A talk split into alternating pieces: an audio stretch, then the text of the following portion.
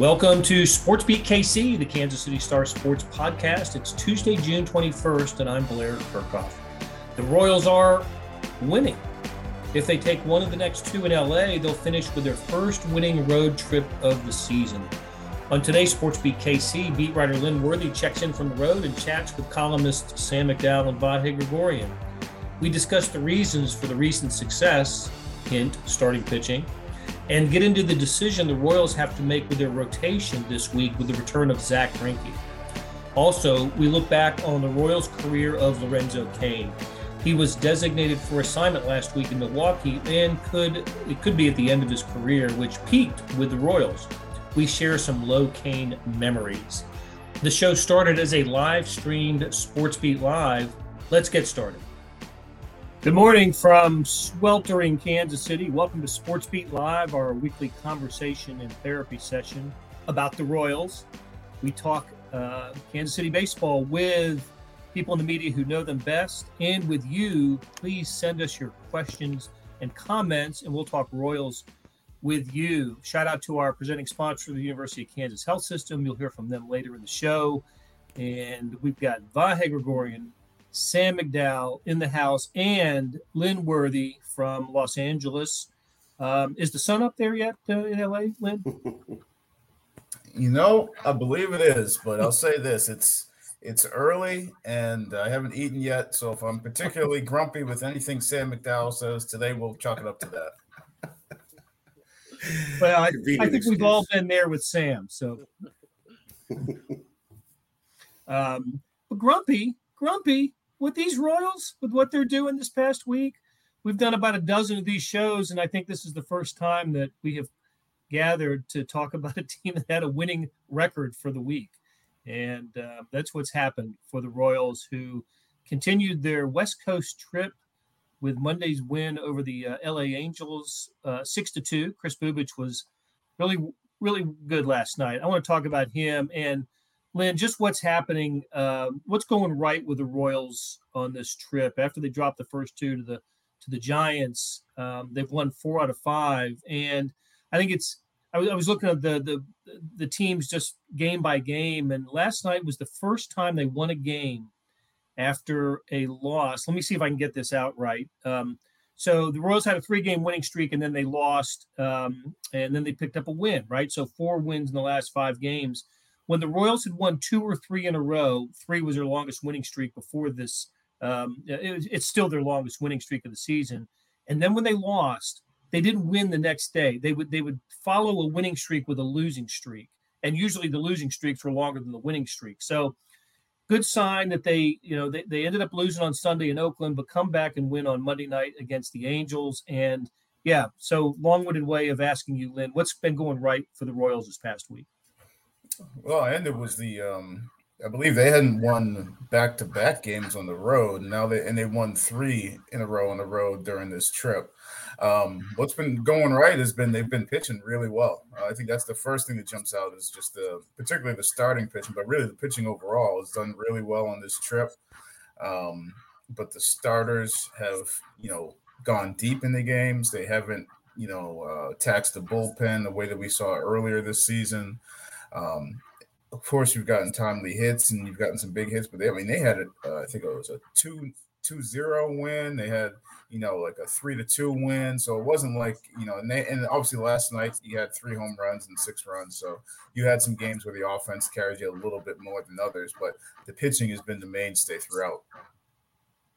And both starters and the bullpen, right? But starting pitching really not- notable uh, the, the past week. It's been a uh, an ERA of about three with uh, a um, uh, an opponent's batting average under 200 during these winning ways for the Royals, and they're getting it from from everybody. It was Bubic last night. Brady Singer took the loss on on Sunday. Um, gave up his usual three runs and five in the third innings, um, but then you know Daniel Lynch ten strikeouts. Was that in I think it was Saturday's game? He had the ten Ks and Jonathan Heasley been pitching well. Uh, Brad Keller with a good outing his last time out. Um, so yeah, just down the line, Royals getting good starting pitching, and then the bullpen throwing up zeros for the most part during this uh, West Coast trip. So that, to me, asks the question: um, Have have the Royals turned a corner on starting pitching with the young starting pitching?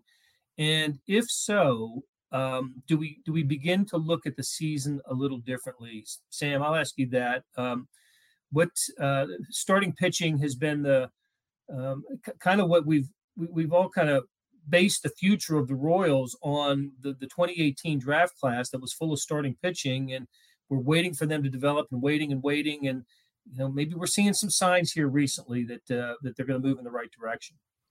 Yeah, I think last week when we were on, we talked about the fact that this team was dead last in the league in strikeouts and walks, um, which is a hard combination to, to achieve they're getting much better with the walks portion of it, and you're sort of in that uh, scenario where you say let's let's solve one at a time.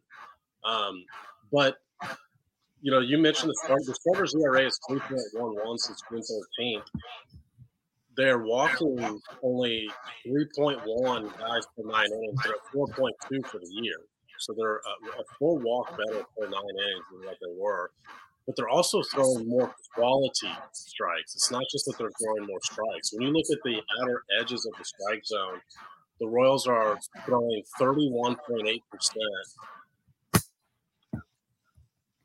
Royals are throwing 31.8% of their pitches on the edges of the strike zone over this seven games on the road trip, every single every single game they've been throwing a better percentage than that. So they're throwing more quality pitches, not just throwing more strikes. Absolutely. I mean that's uh, that's that's what it's about. And so you know, two weeks ago, the world uh, wanted Cal Eldred fired, the Royals pitching coach, and um, and, look, I'm I'm not saying that we should um, maybe change the way we feel based on uh, just a couple of starts worth of uh, for each pitcher worth of production. But um, uh, boy, the uh, when the Royals fired the hitting coach Terry Bradshaw, the, the, cry was, "Did the right you know you know did the right coach get fired?" And um, and at least now Cal Eldred has um, you know we, we don't we just don't hear his, his name as much anymore. And listen, um, Vahe and Sam, I know you were both um, had an audience with Dayton Moore yesterday, and Eldred's name came up. Now, it was an uh, kind of an odd um, situation. It was it, it, wasn't at a press conference, uh, but it turned into one at at the um, you know at, at, the function, and he he talked about Cal Eldridge, eh, Cal Eldred, and and Vahe. It was he was pretty upbeat and positive about about his pitching coach. He was, and and you know, Blair, just to go to the crux of what you're asking to begin with, um, it. I guess it's too soon to, to say, in my mind, that they've turned a corner, but I think it's not too soon to say the rest of this season is where we'll understand this, right? I mean, this sort of was always going to be a developmental season. And if if developments happen in a way that uh, are more palatable in the in the weeks and months to come, particularly with the pitching staff, I think we'll look at it differently.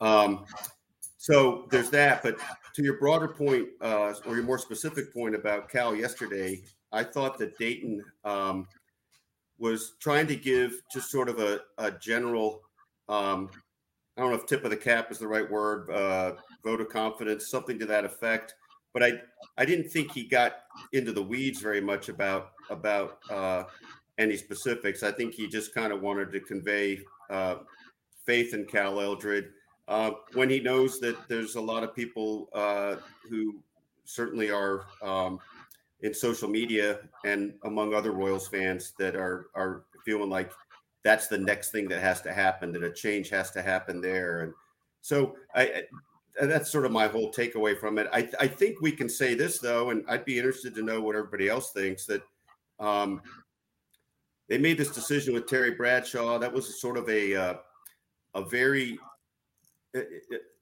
jarring decision early in the season, but I think it reflected uh, what the different the disconnect between old school Terry Bradshaw's points of emphasis and a little bit of the new wave of what the Royals have, have really been wanting to stress for a couple years.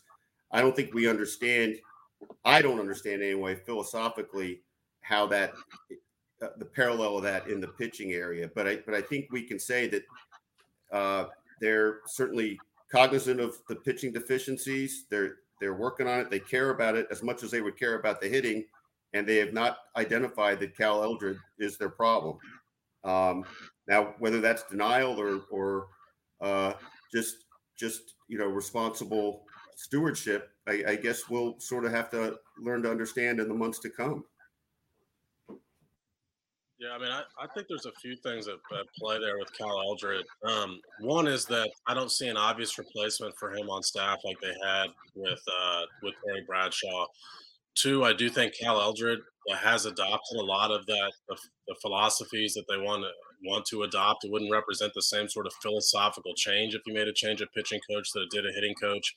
Um, but getting to what Dayton said yesterday, Blair, because I do think that's an important topic to bring up. And, you know, we were all out there. We all saw the full 25 minutes of Dayton Moore. And I know that snippets of what he said were, were, were tweeted out. And I didn't think provided the full context of exactly what he said. He was asked specifically by Todd Leabo from 810 how Cal was holding up, basically. And that was his response to that. And to me, the problem is not what Dayton Moore said because what can a general manager say? I mean, he's not going to say, yeah, you know, Cal's not doing a very good job this year. Like, he's never going to say something like that.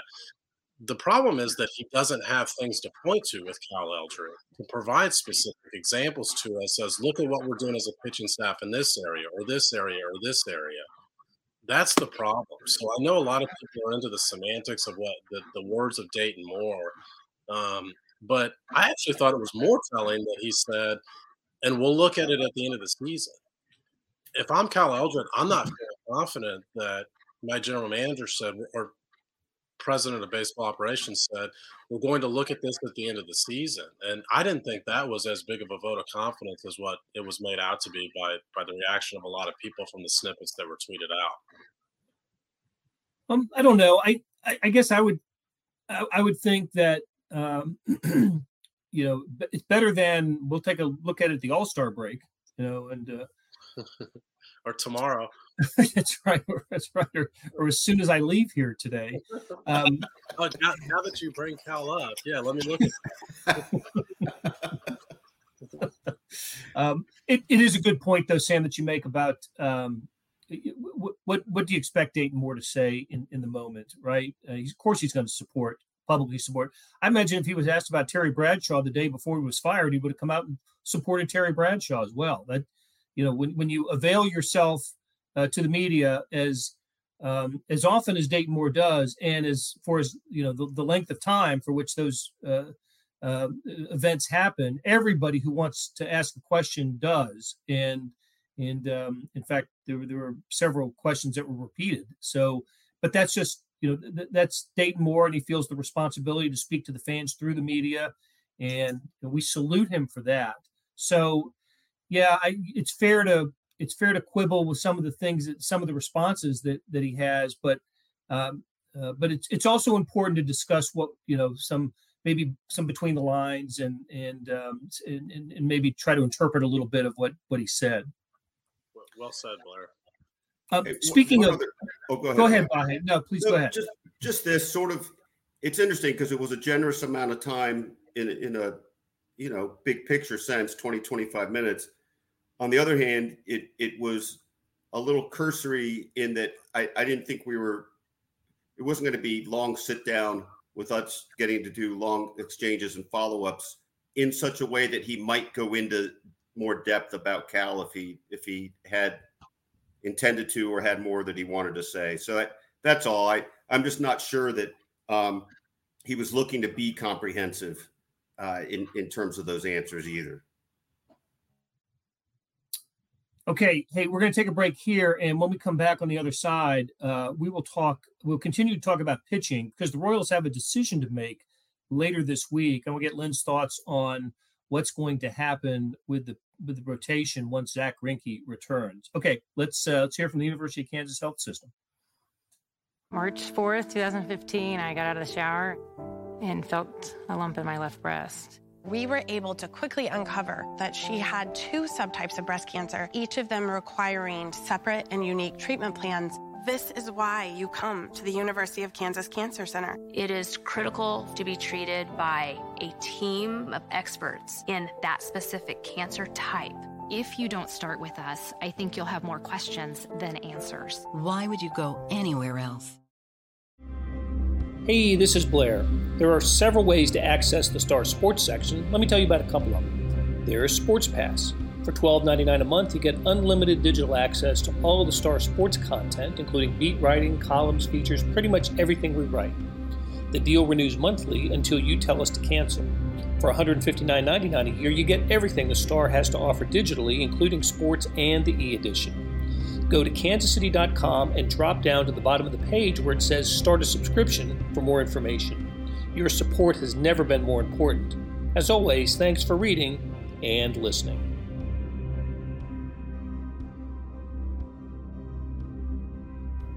Welcome back to Sports Beat KC. We're talking Royals baseball with you and with star columnist Sam McDowell and Vahe Gregorian and beat writer uh, who has not had breakfast yet, Lynn Worthy. Uh, all right, Lynn.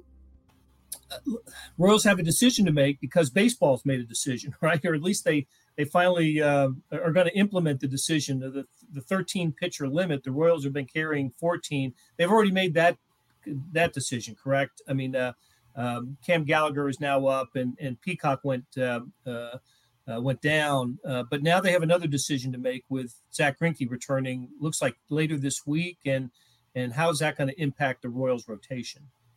Well, as of right now, they've got five starters. Zack Greinke would represent a sixth, and you don't have an extra pitcher spot, so um, the math there is a little shaky. Um, right now, you're you're looking at a rotation that currently has uh, Kris Bubic, Daniel Lynch, um, Brad Keller, Brady Singer, and um, Jonathan Heasley. Um, I add you to that, and um, somebody's got to go. Um, you're just not sure exactly where they're going. Whether that, I mean, well, and on top of that, somebody's going to have to go off the roster as well. Um, so we don't know if that means somebody goes down to AAA. We don't know if that means somebody gets moved into a bullpen role. Um, we don't know if potentially, um, I don't think it's all that likely you lose somebody from the bullpen, especially since you just lost somebody from the bullpen. But um, it sounded like uh, the door is still open, or at least um, we'll, we'll, find out. I think in the next day or so here in uh, out here in Anaheim what their plan is going to be. But uh, Mike Matheny was not ready to share that with us yesterday. Yeah, kind of an interesting move here, isn't it, Sam? Yeah, um, I'm wondering if you know Len. I've obviously been on this whole road trip. If he's getting any feel for the possibility of going with six, while the other five are actually throwing well for the first time collectively this year. You know, I, I was thinking about whether or not that's the way they go. And I just wonder if, how that plays out as far as um, you know, coverage out of the bullpen. Um, I wonder if that means somebody has to be available on the day, a bullpen day out of the bullpen. I mean, like, you know, the day they would throw their side session, I mean, but that means they're available out of the bullpen. We've seen some versions of that in the past. Um, even earlier this year, I think last within the last couple of weeks, there was a homestand where they were short in the pen, and I think Kris Bubic waited until after the game to throw his side session because they thought they might have to use that those pitches in the game. Um, so I don't know if that's the um, the way you go. I think if you're going to go with six, you almost have to because you don't have, you know, an extra reliever. Um, and I think we've talked about how how many of the short starts they've had this season. Um, and I don't think I really realized how many they were until uh, I was writing yesterday, and I went back and looked up, you know, how you know because they're going to be short in the bullpen, how many of those starts that they had where guys didn't get to at least five innings. I mean, not not even counting the five and dive innings, but just the guys who didn't even get to five innings. And I think when Carlos Hernandez was here, he had like six of those starts. Bubic has had something like five of those starts, and every one of those guys has had multiple of those starts, except for Singer, who hasn't been in the rotation throughout the whole season. Um, so I think that's a real concern when you have a short bullpen and the the idea that you know maybe you're going with an extra starter. Um, you're gonna have to do something to make sure you've got innings covered. Yeah, I did. I do think that what Len said. I mean, he quoted Mike Matheny as being concerned about the, the roster limitations forcing you to have one fewer pitcher than what the Royals were carrying and worrying about injuries already. So um, obviously, if you go with six, you've got one few, even one fewer yet in, in your bullpen. So it does seem like somebody's going to have to get bumped. And Bubic has sort of been the last guy in here, but for sure has had his best stretch of the season here. I mean, he's thrown um, just in this streak. You know, he's only given up two runs and each of his last two starts. He had an outing before that where he threw five shutout innings against the Astros. I mean, um, it's a, it, it's it's a dilemma that a week ago none of us thought the Royals would would have. yeah, yeah. That's how about that? Which which one of the starters is uh you know which one of these guys who's throwing so well do they do they bump yeah. out of the rotation? That's what everybody was saying a week ago. Um, hey, just oh, I mean, ahead, ago was can you go with a three man rotation? yeah, yeah, yeah. And it's it was funny too because you know thinking about that going into yesterday's start before Bubic threw and with the um, everybody in the rotation having thrown so well, uh, I asked Mike Matheny. I said, "So, you know, asked him about that, and then I said, so these next couple of starts where you've got some of your young guys pitching, I said we shouldn't." Necessarily think of those as auditions for that last spot. And Matheny said, no, no, no, no, no. And he said, and he added, and if it was, I wouldn't tell you. Hey, uh, just just to chime in, maybe this is Captain Obvious, which is uh, you know my my starring role, but um, if if we're at a stage here where we're talking about that this season really is about development more than anything else, and in a certain sense about 2023, 2024 even, then aren't we talking about a matter of what the real priorities have to be demonstrated to be? And if that's the case, don't we need to see the, the five guys who are starting now start? And and I, I don't know where that leaves Greinke. I don't know if it means a six man situation. I, I don't know, but I it, it's a go back to how you phrase this to begin with, Blair. It is a little bit of a dilemma philosophically. I think even in, in, in terms also of execution, but also of what the statement is. I, I do think that makes it a lot tougher, Vahe. I mean, you don't want to boot a guy like Kris Bubic or um, you know, I, I, think Daniel Lynch is certainly safe, but you don't want to boot guys like Bubic or Jonathan Heasley out of your rotation purely because, you know, I mean, the Royals have these sort of artificial markers before they feel like they can really judge players, and it's all about experience in the major leagues. You know, I think a lot of them say, "What what is it, Lynn? Like 90 starts? I mean, it's it's a large number." Um, before they feel like you know what you have in a, in a starting pitcher, and you know you don't get starts by being in, in, in Omaha or, or in the bullpen. So I, I, absolutely think what you said, Vahe, is, is a major wrinkle in all of this. Um, and it sounds like what you're saying is to bench Zack Greinke. Um, so I just wanted to fill in your thought there. If I, were, if I were if I were columnist, I'd, I'd write that, Sam.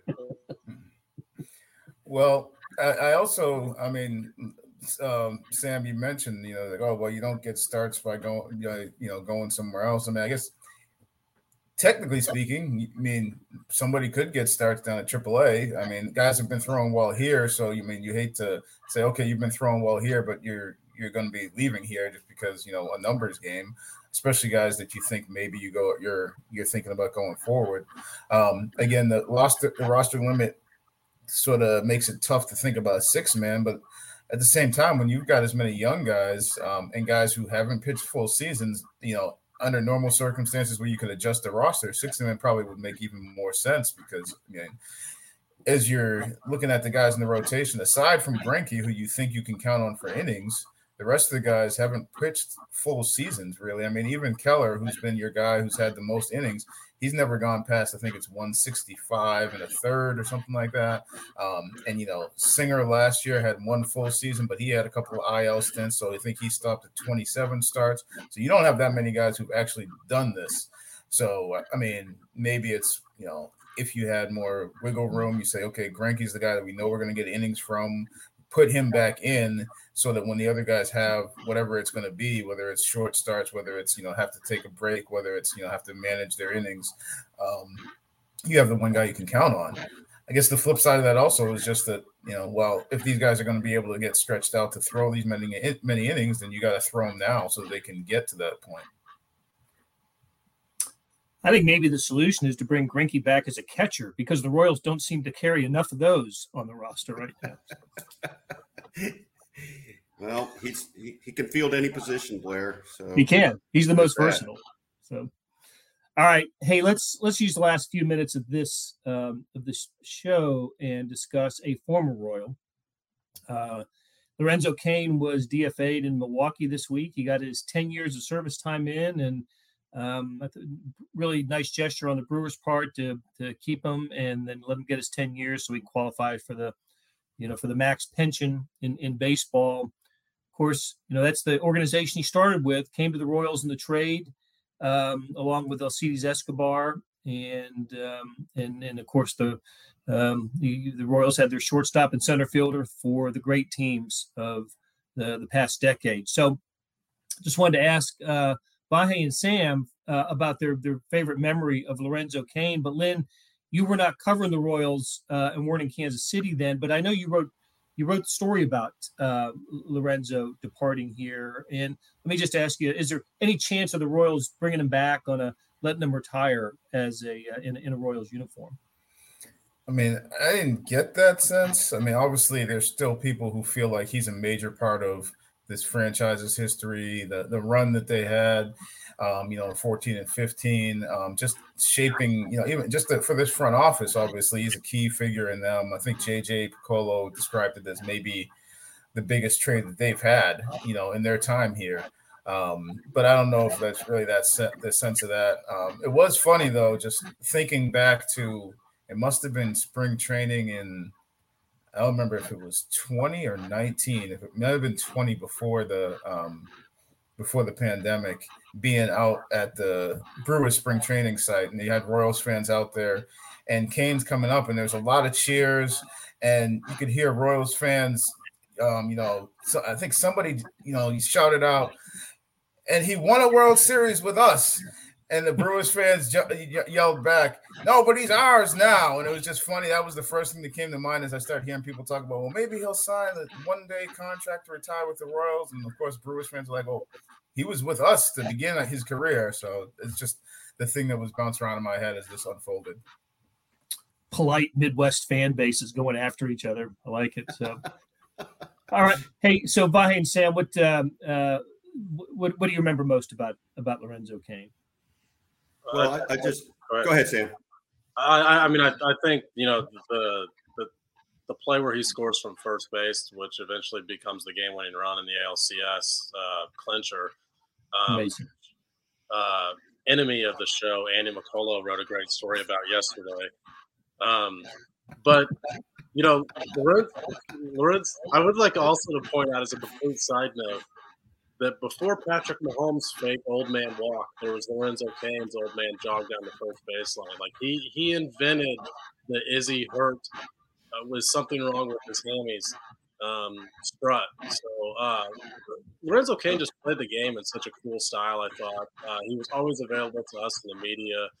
Um, never, you know, never didn't take questions with us. I just thought he was a great guy to interact with in the clubhouse.